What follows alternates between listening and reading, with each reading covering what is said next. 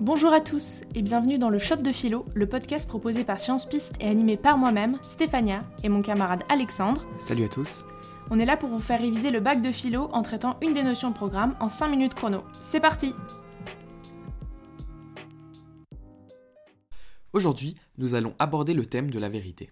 Thème particulièrement intéressant en ce moment au vu de l'enjeu politique autour de ce que l'on appelle les fake news, les fausses informations qui circulent notamment sur les réseaux sociaux. On se rappelle que Donald Trump a été banni de Facebook et de Twitter pour cette raison.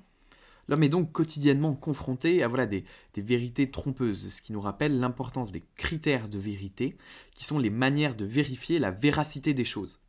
La recherche de la vérité, donc du vrai, en fait, intéresse les philosophes depuis Socrate, tout comme euh, les fact-checkers euh, qui vérifient les propos tenus à la télévision aujourd'hui.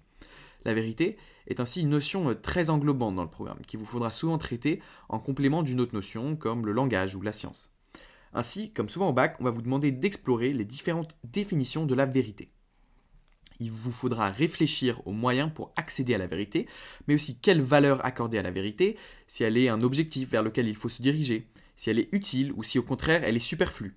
Ainsi, nous allons nous demander comment atteindre la vérité Est-elle seulement atteignable Quel est le rôle du doute dans la recherche de la vérité Certains philosophes considèrent que la vérité, c'est ce qui se trouve devant nous. C'est l'école empiriste, représentée notamment par John Locke.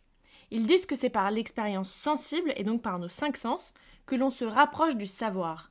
Pour eux, très concrètement, la vérité, c'est ce que l'on peut constater par nous-mêmes. En gros, c'est comme saint Thomas dans la Bible, je ne crois que ce que je vois. C'est ça. John Locke a théorisé la tabula rasa. Il insiste vraiment sur le fait qu'aucune connaissance, aucune vérité n'est innée. Nous n'avons donc aucune connaissance à la naissance. On se forme uniquement via l'expérience. Par exemple, lorsque je viens au monde, je ne sais pas que le feu brûle. Et même si on peut, euh, peut me le dire 600 fois, c'est véritablement lorsque je vais pour la première fois mettre ma main dans le feu que je vais me dire il est vrai, le feu me brûle.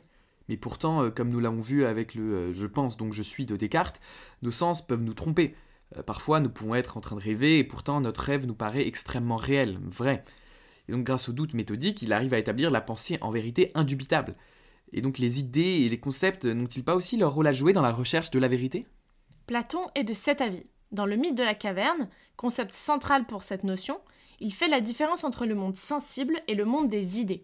Pour lui, les humains sont enfermés dans une caverne et il contemple sur les murs de cette caverne des images qui représentent des objets.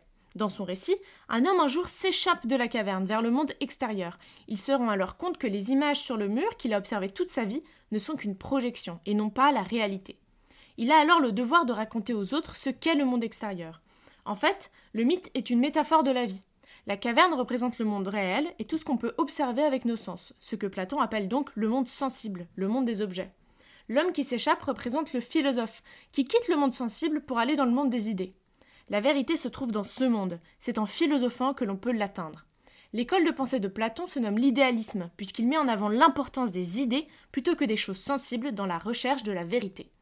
Cependant, Descartes, à travers justement sa méthode du doute méthodique, terme vraiment important, nous montre bien que pour atteindre la vérité, ou du moins essayer de l'atteindre, le doute est un bon premier pas. C'est justement ce qu'avance l'école du scepticisme, avec la célèbre citation de Socrate qui dit Tout ce que je sais, c'est que je ne sais rien.